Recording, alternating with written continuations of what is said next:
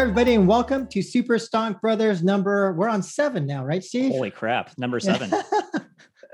we made it this far. Kind of surprising, but yeah, not not too bad. And today we're actually going to try something new. We're going to actually talk about four specific articles related to investment, the economy, and so forth.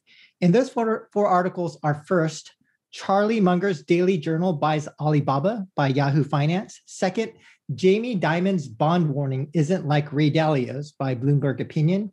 Third, how the Biden capital gains tax proposal would hit the wealthy by CNBC. And finally, Apple's privacy ad Armageddon helps familiar tech giants by Bloomberg Opinion. How you doing, Steve? I'm doing good, Macro. How are you, man? doing all right. Yeah. You have myself, Becker 108, Steve Pally. Yeah. And we're ready oh, to jump into it. We're doing a news medley. I'm so excited. Like, Yeah. I feel like this show is really growing up. Uh, we'll do some deep dives. We'll do some medleys. We'll see what people like, and Yeah. uh, we'll go from there. Right? Yeah. One thing I wanted to clarify, I was just rewatching our last episode, and when I, I when I'm explaining something to the audience, I, I just want the audience to know Steve actually already knows everything I'm talking about. so when I'm Yeah. explaining something, I'm not explaining it to Steve. I'm actually explaining it to the audience, just just to be clear.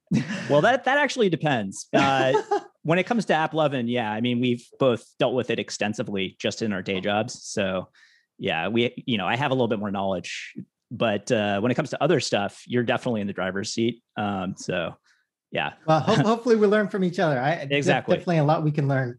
Uh, Yep. But okay, maybe just jumping into the news. And this first article is by Yahoo Finance, who's reporting that the Daily Journal Corporation, which is actually owned by Charlie Munger, of famous for Berkshire Hathaway, has made a significant investment into Alibaba at the end of last month, so the end of March.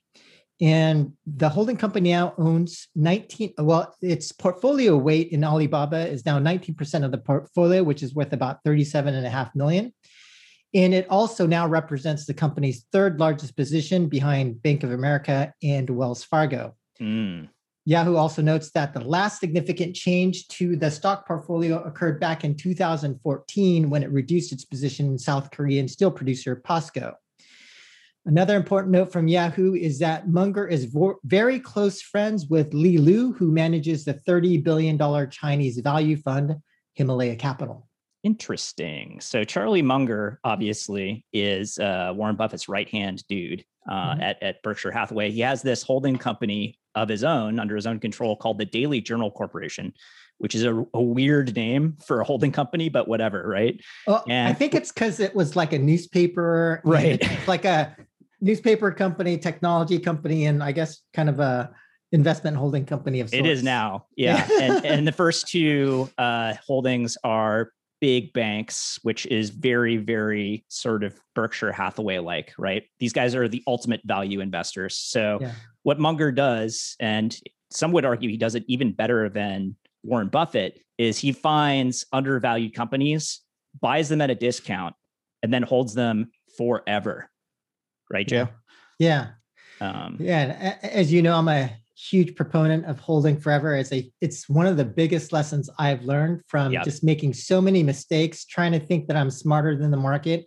I think the key, a, a huge key to being successful is really like having a fundamental understanding of wh- what key theses are, like how will the future unfold, but not being a stickler for timing, like holding against a thesis and letting the market play out. Like we're taking just- taking emotions out of it, right? Basically.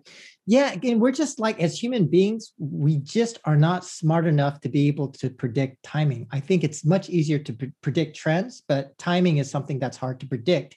Mhm. And so, for the purpose of not being able to predict timing, as well as for tax implications, holding oh forever. yeah. yeah, holding forever is the right strategy. Yeah, I found that out uh, paying taxes this past week or two on 2020. 2020 was, uh, shall we call it a crap show um, from a uh, capital gains standpoint. Um, so holding forever or at least a year is a really good idea. And maybe we'll have a mistakes episode uh, for for our greatest investing mistakes at some point in the future because I'd love to talk about how that Oh, you, you- took a short-term capital gains hit on that? a little bit. yeah, a little bit and then you get caught in this vicious cycle where you need to like take you need to sell more stuff in order to cover your your tax hit, right? And it just goes from there. Can get pretty nasty. Anyway, please continue. Okay. Well, as someone who's worked in China before and for a Chinese company, I you got to think that I mean, it's not the same. China is a little bit of a different con- type of country with different norms around information sharing in, in particular. Mm-hmm. And so in China, the typical guards against inside information is not the same. And so you got to think if Munger is friends with Li Lu, there's probably some information. I, look, I, am not saying Munger has inside information, but I'm just saying it's not like the US. And even in the US, like people really underestimate the impact of inside information. It happens all the time. I've, I've, I've received inside information that I could have traded on multiple times. And, you know, it's, it's just a part of what happens, but in particular, China. And so I think that when you think about dollar devaluation, one of the key things that you really have to think about is how do you protect yourself against dollar devaluation?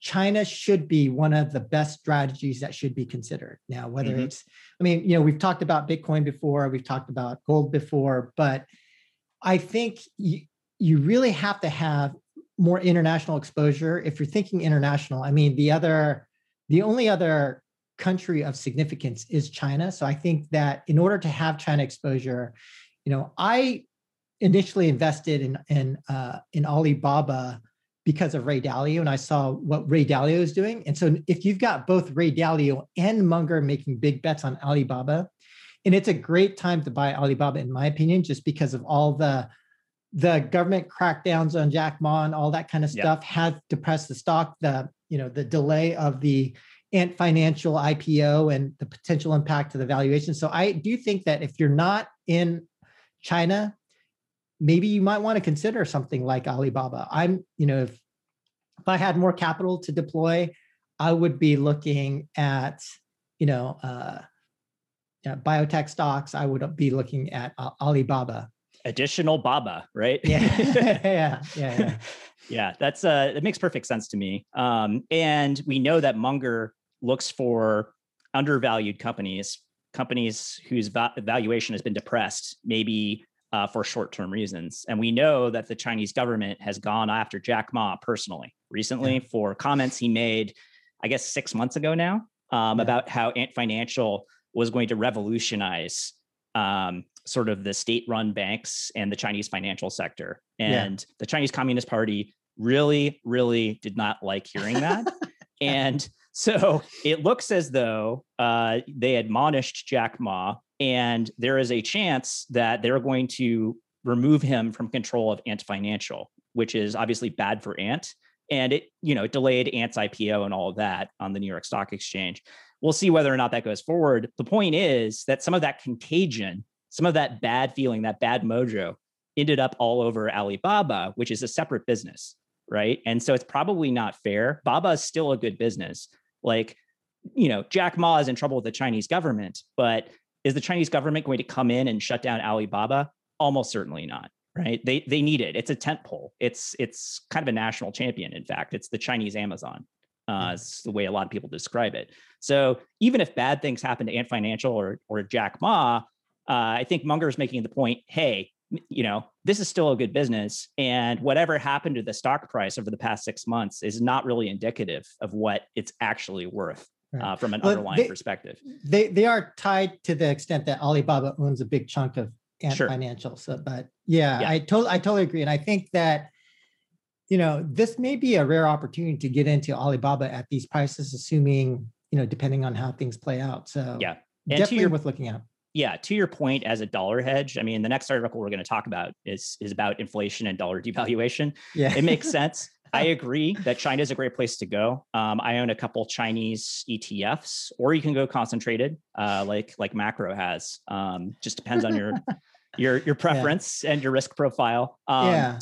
There there is another currency of significance, and that's the euro. Um, which I think is less risky in some ways and more risky in others. Um, but uh, yeah, I mean, all three major currencies, whether that's renminbi or a euro or a US dollar, now have major risk profiles attached Yeah. to them. Let's say Alibaba goes down 15% and then the dollar devalues by 90%. Right.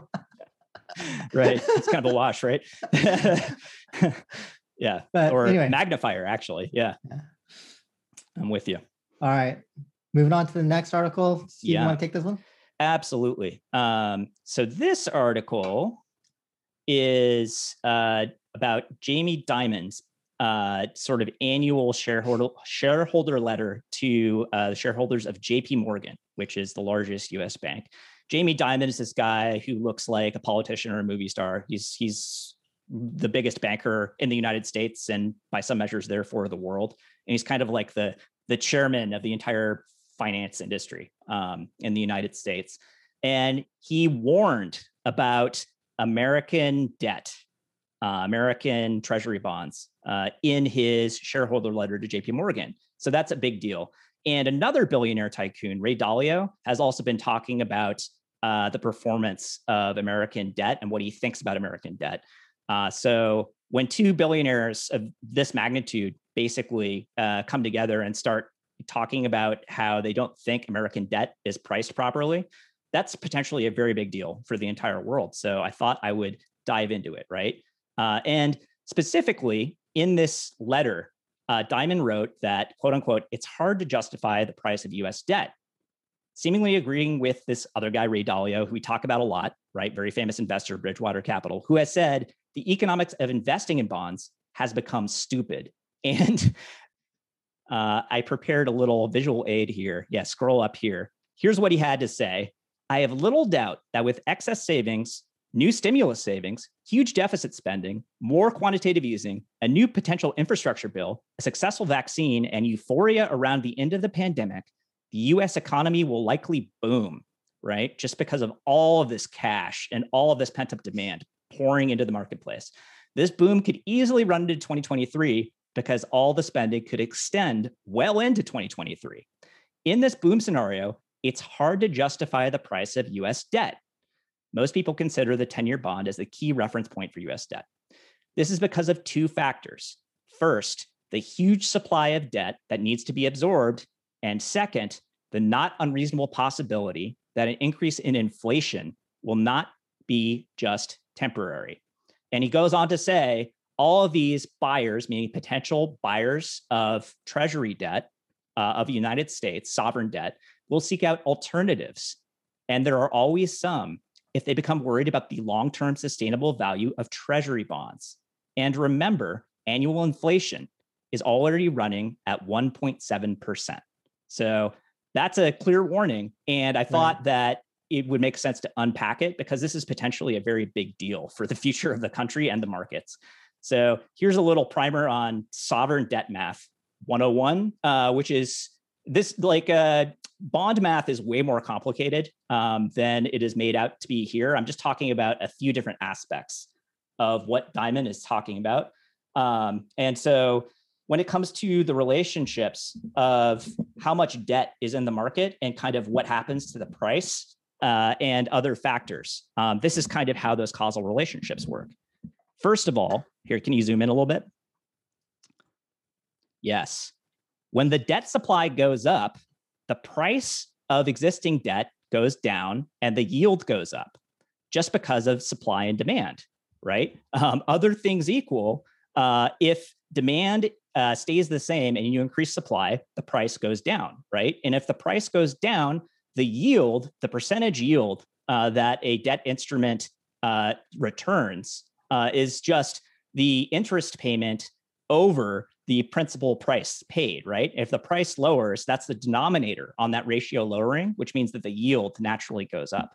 And if the yield goes up, that means that other things equal, the US is on the hook for more money on a unit basis uh, to get that debt sold in the future, right? Uh, the US does not want to see yields go up, right, Joe? That's very yeah. bad because it means that they have to pay back more and more. Um, furthermore, when the debt supply goes up, the yield goes up for another reason, right? Which is just that the default risk goes up of the United States. Now, the default risk of the United States is not very high at all. Um, if you go to what's called the sovereign debt credit default swap market, and that's a mouthful. This is just a fancy sort of uh, financial instrument whereby traders bet on the possibility of a sovereign default uh, for all these different countries, right? The United States is one of them. And right now, it's basically sub 1% over the next 10 years, which is a low risk, but it's not zero, notably. And as we spend more and more money, as that debt supply mm. goes up, um, just like any other creditor, the public, uh, people who are might consider buying this debt for a return, start to look askance, right? Because you know, the more debt that you take out, the more of a credit risk you become. It's it's just like um, you know going to the bank and asking for a loan. It's like, well, how much debt do you have outstanding? You know, when are we going to get paid back? Are we going to be first or last if you default? Right, your risk goes up, which means the yields have to go up as well. Um, and then finally, um, if spending goes up, so uh, you know, this is what Dimon's talking about with the stimulus bill, with quantitative easing, and so on. Uh, we're just going to spend what is it, 1.9 trillion um, on the American Rescue Plan, and the infrastructure bill is another 2.2 trillion. Do I have that right, Joe? It's Some, into the trillions, right? Yeah, yeah. I don't, um, I don't know the exact numbers. A lot of spending, a lot of obligations. Uh, that leads to a rising yield as well because inflation goes up. And when inflation goes up, recall that the real return of a debt instrument is basically that yield minus inflation, right? So, investors, debt investors, if I'm going to buy your debt, I want that yield to go up just to compensate me in that race against inflation. Um, and yeah. if money is pouring into the economy, inflation is going to go up, right? So, uh, you see these relationships. This is what Dimon is talking about. Um, all three of those yield arrows are pointed up Okay. And the United States really doesn't want that to happen. Um, and so the risk is uh, that the yield goes up while the debt supply increases and the debt becomes unpayable, resulting in a sovereign debt default and or hyperinflation and or loss of reserve currency status. And this is what Ray Dalio thinks we're headed for, right? Uh, basically catastrophe for the United States and a changing of the revert, uh, reserve currency guard. Uh, it's kind of the Argentina scenario. This happens repeatedly to developing countries. Uh, they get unsustainable debt. Um, they default on their obligations. The yields go too high. They can't pay back. And then they have to do a hard reset with austerity, sometimes a new currency, and it starts all over again, right? Argentina, yeah. like this has happened repeatedly to Argentina. And Dalio sees this in the United States' future. And I think you do too, right, Joe? yeah, I mean, I, I see inflation as a is a huge risk.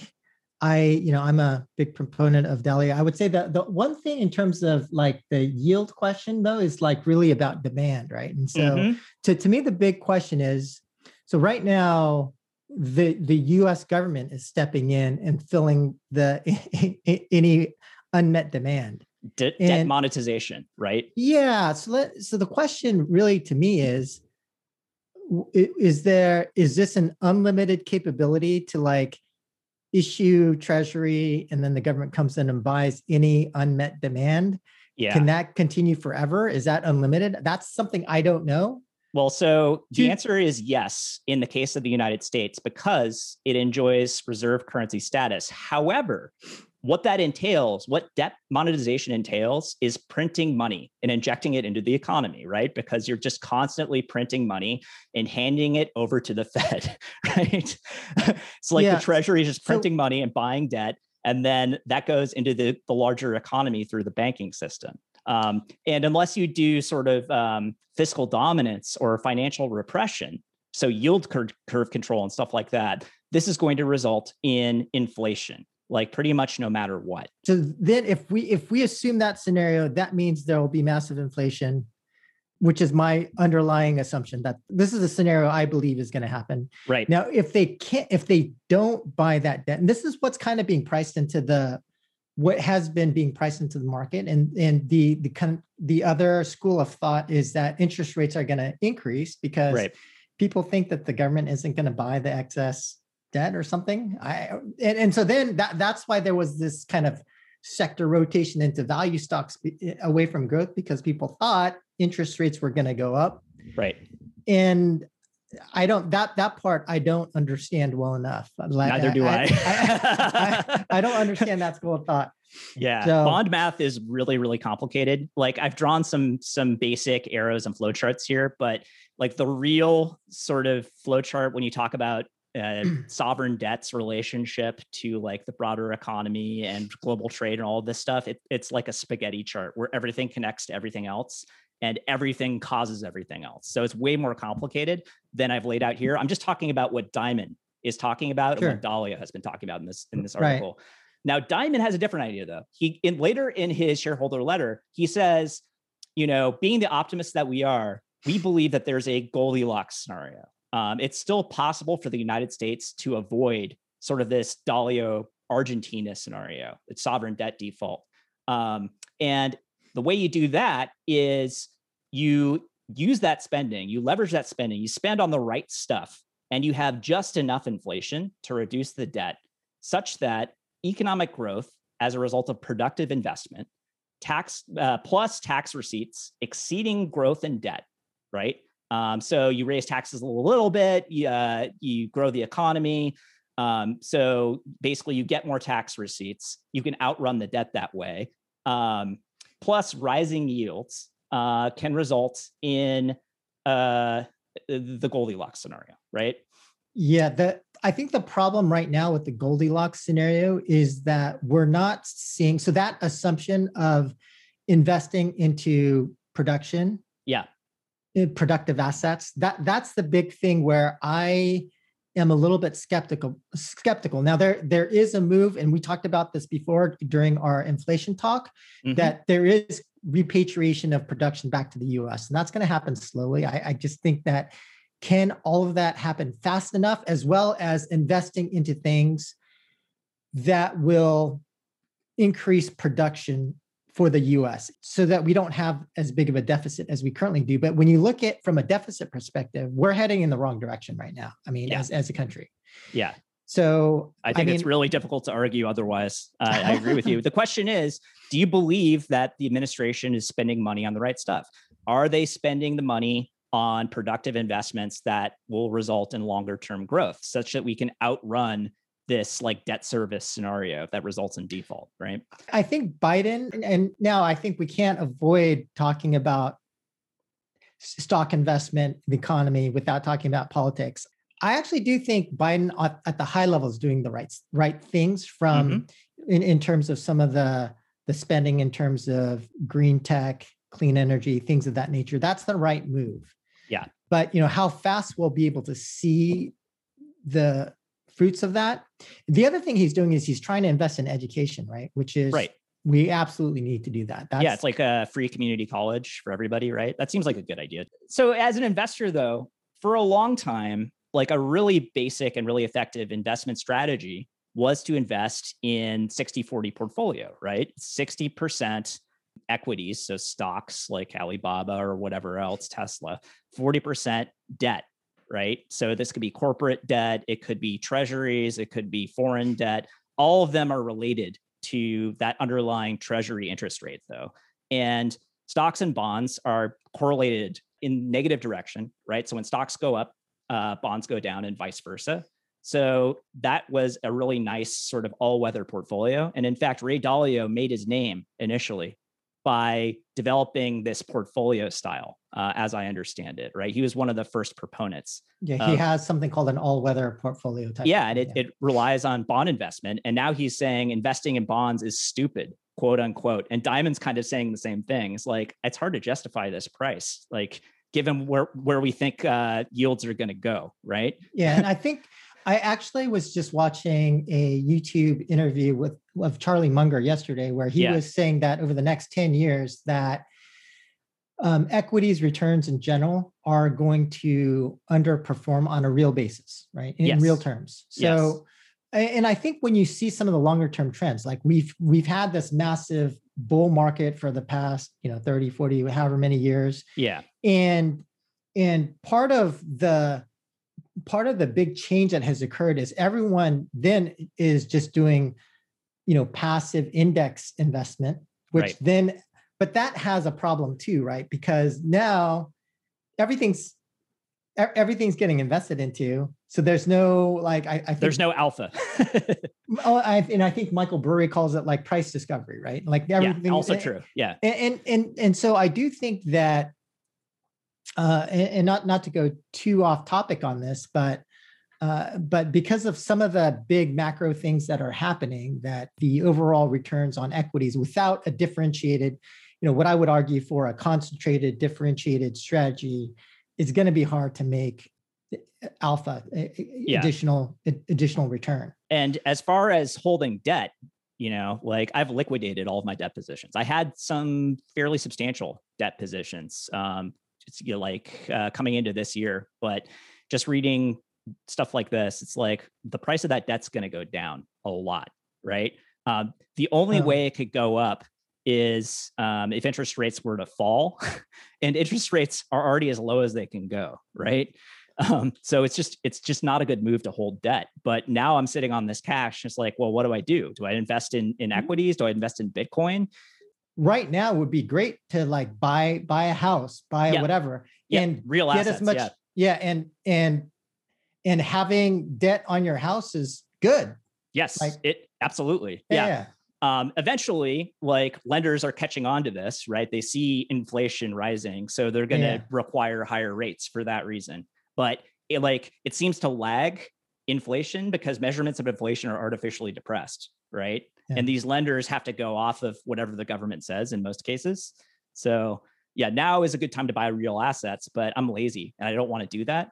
So you know maybe i buy etfs or stocks that invest in condos or housing or farmland or stuff like that yeah. right real assets right um, and just going back to the article i would say that i would highly recommend actually going through and reading jamie dimon's shareholder mm. letter i mean there's some like typical kind of fluff and marketing there but some good parts excellent section on leadership i would highly recommend people in the audience read that part and then he raises some issues that we should be aware of. For example, he talks about the rise of shadow banking and fintech relative mm. to the mm. size of US and European banks. In that, unlike the banks, the, the shadow stuff and the fintech stuff, there's a lack of regulation on those sides. Yeah. So this is kind of out of scope of our current discussion, but probably worth talking about in the future. And then that section about COVID 19 and the economy, which was the focus of the article, I think it is worth going through all of the points and notes that he makes. A couple of things that did stand out to me was that there was mentioned that in 2020, so last year, the Federal Reserve did buy essentially 100% of all new issuance of Treasury notes and bonds, meaning yeah, that so that's yeah that's, that that demand, right? Like the demand wasn't there, so the yeah, that's monetization right there. Yeah. yeah, exactly. And then in 2021, Jamie Dimon notes that the Fed's current QE commitments well, here he says the market will have to absorb 2.2 trillion in government debt, right. approximately 85% of which will be in longer duration maturities. Right. So, yeah, and and then we talked about the the, the point being that we'll see what happens, but understanding where this is going to go will have a huge impact in terms of whether we see more inflation or if interest rates are able to go up do go up because of lack of demand. And if the government can't absorb the additional debt, then we should see a stock market crash. Great. then you're going to want to own all the houses. Yeah. um, yeah, and I, I would say like, and then in terms of the inflation scenario, like a few things to think about is like, what can the government actually do to stop inflation? Well, I yeah. mean, so one, we could try and stop spending so much but is that realistic in the current time with all the stuff happening in our economy no I don't both think, political parties are now all about spending yeah, to the maximum so yeah no. so i don't think that's a realistic possibility second would be to find a way to spend more efficiently the government both the federal government and state governments are notorious for wasting massive amounts of money but i think that the ability to have enough transparency and to be able to affect controls on government spending is just too tough. But that would mm-hmm. be a possibility. There was a video that went viral where Katie Porter was was ripping a big oil lobbyist and she pointed out that big oil received 30 billion in federal subsidies in 2020 which then got turned back around in $139 million in political donations to Republicans and $111 million in lobbying. Mm-hmm. And so you hmm. can see, like, because of this sort of, you know, this sort of scenario, we're, we're going to just continue to see a lot of wasted money that goes out in various forms. Right. I think the third area would be helping fund new industries that will generate more production to the point that we talked about earlier. Right. And this is what Dimon's talking about, right? Like if you choose correctly, right? If you subsidize the right things and you have the right policies, then you can actually outgrow this scenario. But you're it's like Indiana Jones with the freaking rock trap, right? Yeah. You got to stay I, ahead of it. I think the other thing to do, and we talked about this before, is like, can you fundamentally one of the biggest problems we have in this country is that our education system is broken right mm-hmm. and I, mm-hmm. I, know so I, and i i mentioned before i'm not a huge fan of biden but i do think this is an area where he's trying to do the right thing right mm-hmm. so he's trying to fund education and divert more money there and i think the other the final thing is you, you know increase taxes and so we'll talk about this next but uh, biden's latest uh, tax proposal plan is to increase taxes for the top 1% or 0.3%. And those are the different things that could potentially happen. I but given all of that, I got to think that, you know, we're there is just not enough that's possible or that can be done to stop inflation. I, I think it gets gets away from us. A definite possibility. Yeah, I, I would agree with that. And Dimon agrees with that. He's like, there's a Goldilocks scenario that we're hoping for, and we believe is still possible. um, but there are other scenarios too that are not so great, you know? Yeah. So anyway, what are we what are we talking about next? Okay, next. So related to what we're just talking about, but CNBC is reporting that President Biden is expected to propose doubling ah yes long-term capital gains tax, and under the uh, under the proposal, the rate could be as high as 43.4 percent. And just for clarification for our audience, so long-term cap- capital gains means when you sell a stock, if you sold your stock in after holding it for less than a year, short you, term, don't yeah, do it. short-term capital gains, you get taxed as ordinary income. So whatever your normal federal income tax bracket is, that's the tax on your gains. Don't be me. Don't get a nasty surprise from your accountant. but if you hold it for longer than a year, then it'll be either you know 15 or 20 percent. Mm-hmm. So the proposal by Biden is that that the, the long-term capital gains rate would be jacked up from you know 15 or 20 to a top proposed rate of 39 39.6%. But for those with income of more than $1 million. And yeah. my take on this is that there are like so many Silicon Valley douchebags that are just getting so hella bent out of shape over this. And, can we uh, can we print T-shirts with Silicon Valley douchebag on it? I feel like that would sell really well. So uh, catchphrase.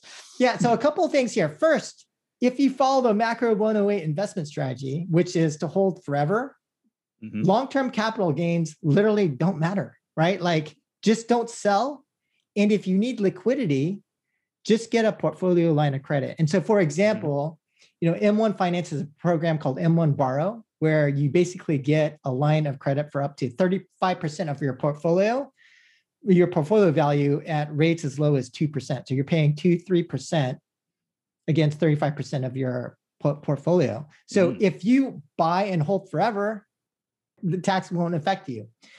And again, not to get too political, but I feel like this issue is making a lot of people rather irrational. And so mm-hmm.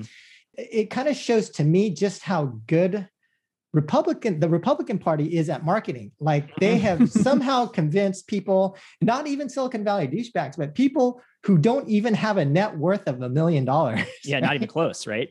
That for an issue where that requires making more than a million dollars in a single year, that this issue is destroying our country. And it's like it's in like the woke left ultra liberal socialist democratic party is destroying AOC, our country. Yeah. Bernie sanders. Yeah it's like and look I, i'm not a fan of either party but this is just ridiculous right? Yeah and, also like all this does is raise taxes on investment income for people who are really rich to the same level that wages are taxed at. yeah, and, so, and, and this is this is a policy that literally affects three people out of a thousand. Yes. But the dogma and confusion around this is just really, really crazy. And like we've got people who are like, oh, yeah, this is going to cause so much inflation because nobody's going to be incentivized to save anymore.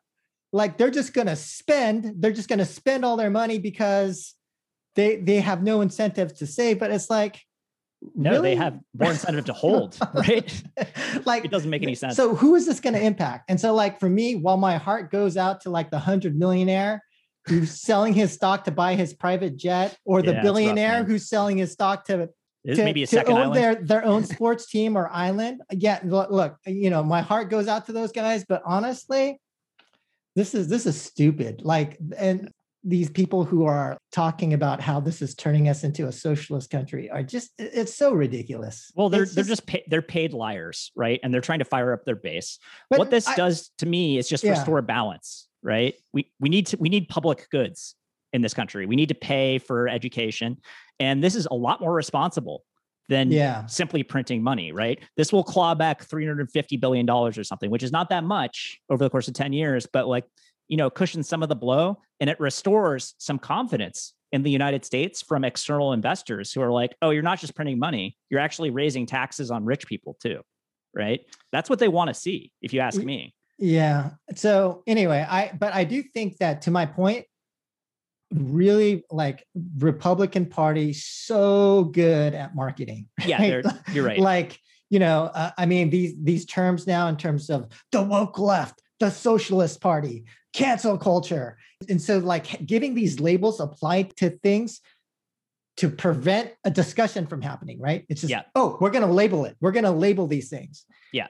You They're know, very good at appealing to emotions, right? Right. And coming up right, with right. these like, and and Trump was really good at this too. He was really good at labeling stuff in a very simple, emotional way, coming up with catchphrases. Right. Now, let me be fair. Like, I hate the Democratic Party for being so wasteful and corrupt at the at the city and, and, and state level. Yeah. And and I'll call them out for that. But this is this is just ridiculous. like all the anger and vitriol and hate about this is just crazy. Yeah. I think hopefully what happened was Biden's team did an analysis of all the people that are going to get hit by this and they realized that many of them are already GOPers, right? So they had already lost them anyway. And the other people that are currently Democrats that are going to get hit by this are very unlikely to go to the GOP at this point because the parties are so far apart on practically every issue. There's so much polarization, right? So yeah. they're probably anticipating not a lot of net impact in terms of donations or in terms of votes from this. And what this does do is it does fire up the populist left for sure. Like AOC is going to love this, Bernie is going to love this, even if it's not being done for them as such, it's being done for the good of the country, right? Yeah. Um, like they can take this and run with it to their base, which is like sizable and really highly motivated yeah. and will turn out in 2022, right? I think that's the bet. Well, I, I, I will say that I do think that Biden trying to address debt is a good thing. Like yeah. debt is just getting way out of control. Yeah. And at some point, even with 0% rate of interest, like it, it's it's a matter of the size of servicing the debt level of the country, right? There's at some point it's going to just destroy this country if the servicing level gets too high. Mm-hmm. then we're going to have to inflate like crazy to like reduce the real cost of that. And and so and then we we wind up with a ray dalio scenario. So this like is not going to affect investors like you or i i don't think. Yeah. Um, and either way if you invest forever yeah you're not going to get invested you're not going to get affected anyway. Yeah. So or next to forever, right? Depending. Cool. And then we have one last article to discuss, right, Joe? Yep. And this is Apple's privacy ad Armageddon helps familiar tech giants by Tae Kim. And this is another Bloomberg opinion piece. And we made reference to the privacy uh, privacy moves on Apple's part uh, last week as part of our AppLovin breakdown. Um, and so we wanted to close with something that's a little bit less big picture and more small picture, I guess, um, which is, again, this kind of bears on our particular uh, experience in the mobile games business and a lot of companies that we're familiar with, right? So we can talk about it a little bit more in depth. Um, so iOS 14.5 is go- coming out on Monday, the 25th, I believe. Uh, and with it, it's it's going to it will come a new privacy framework um, whereby every app will now have to ask user permission in order to track data, user data across uh, uh, apps um, to ad networks.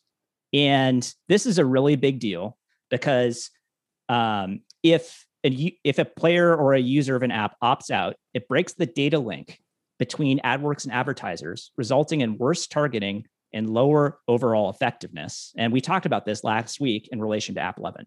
And a lot of estimates out there are assuming very high levels of opt out, which I think is correct.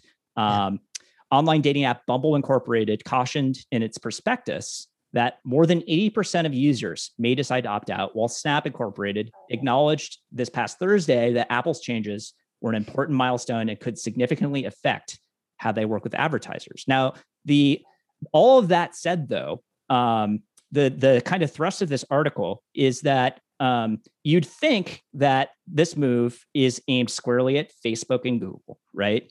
Um, by Apple because those are competitors and they're the biggest advertisers um, that sort of interact with the App Store uh, ecosystem. And so breaking the flow of data to and from Facebook and Google and these third party apps should be extremely painful. But a Bank of America analysis uh, has indicated that it'll only hurt Facebook's revenue by something like 3%. It's going to be a lot less significant than people think.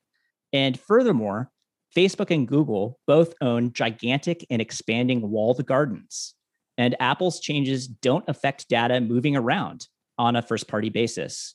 Uh, for instance, between the Facebook app, WhatsApp, and Instagram, all of which are published by Facebook, right? And of course, Google has all of its um, work apps, for instance, right? It's still totally fine to shuttle data in between those apps. Um, and meanwhile, demand for advertising isn't just going to disappear, right? Especially uh, for e-commerce and stuff like that. So advertisers are still going to want to advertise uh, in these apps for their products. Um, and if you're able to buy stuff directly on Instagram, for instance, this will actually help Facebook in the long run because it destroys the competition.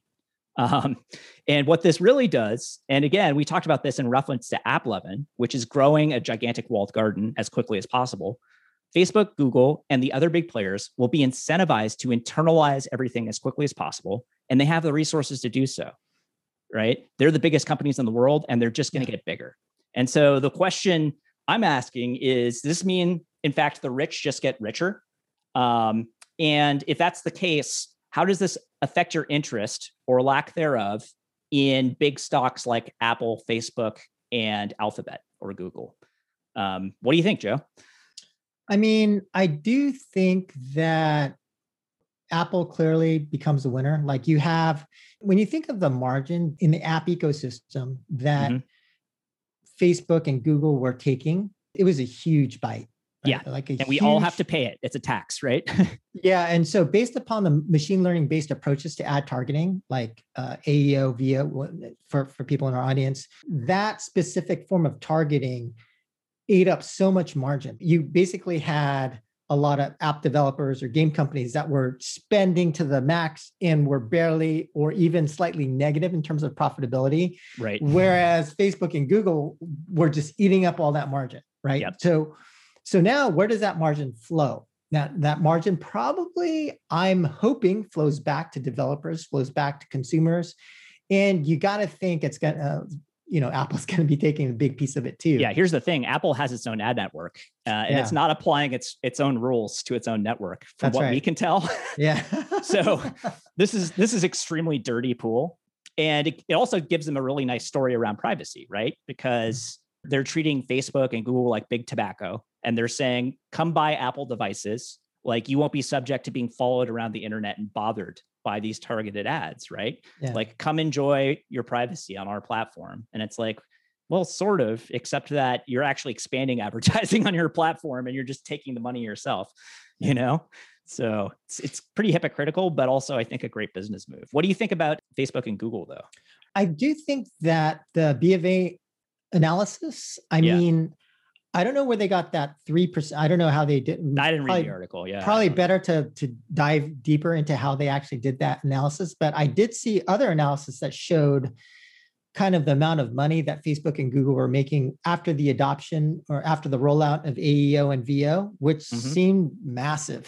like Mhm. I was like, I was looking at some of those charts and I was like, holy shit, that's a lot of money that yeah, man. and, and yeah. a lot of additional revenue. So I would be surprised if it's only 3%. I mean, Yeah. may- maybe Facebook, I don't know, may- maybe the size of their, but you got to think a lot of their, a lot of their revenue came from mobile ads, right? So I don't know. I, I would be surprised if it's 3%, but again, I haven't looked into the, the details of that. So, I mean, on, on the on the face of it, you got to think it's positive for, for Apple, negative for Facebook and Google.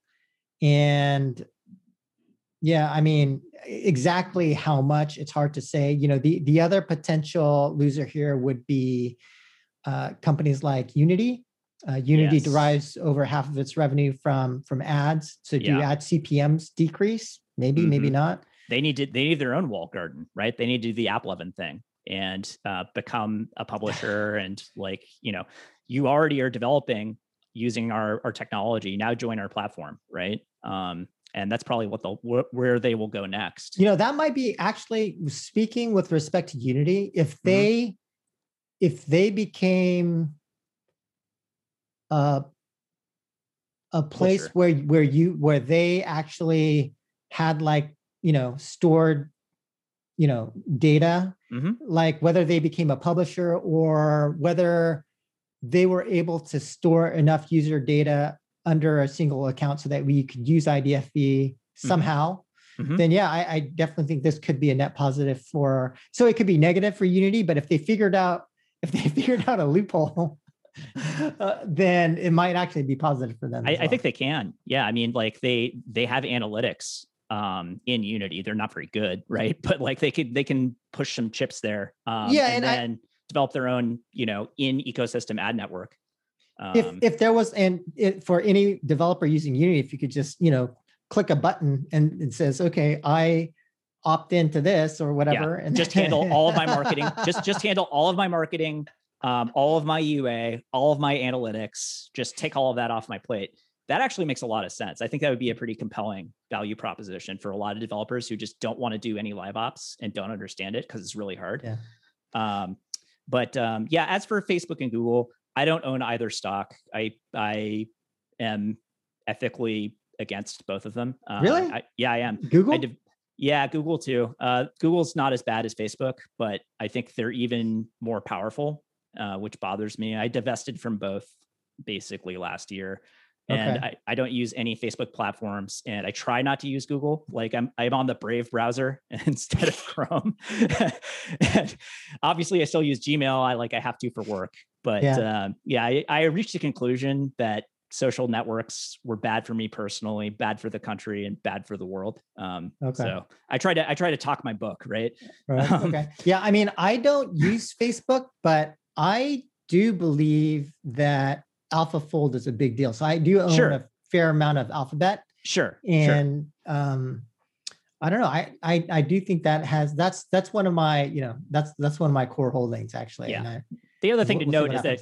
Google owns its own competing platform. It owns Android, right? So they can do whatever they want over there. They'll do something with privacy, um, but they're Yeah. likely to gain in the short term, just um, on an adjusted basis against Apple. They may take some market share uh, from Yeah. develop from developers because you can do UA still on Google. yeah, that's true. Uh, so yeah. So actually, probably positive for Google. yeah short term hit longer term gain i think uh, Mm-hmm. and same goes with facebook um, because facebook has that incredibly powerful ecosystem they're really good at stealing other people's ideas and turning them into their own apps quickly they're trying to do it with clubhouse right now um, and that strategy will just get more and more aggressive i assume um, as a result of this Yeah. All right. I we're at one hour. Hey. Yeah. Not bad. All right. Well, there you have it. Our new format here. Uh, if yeah. you guys like it, let us know in the comments. Otherwise, we'll see y'all later. Bye. Thank you. Bye.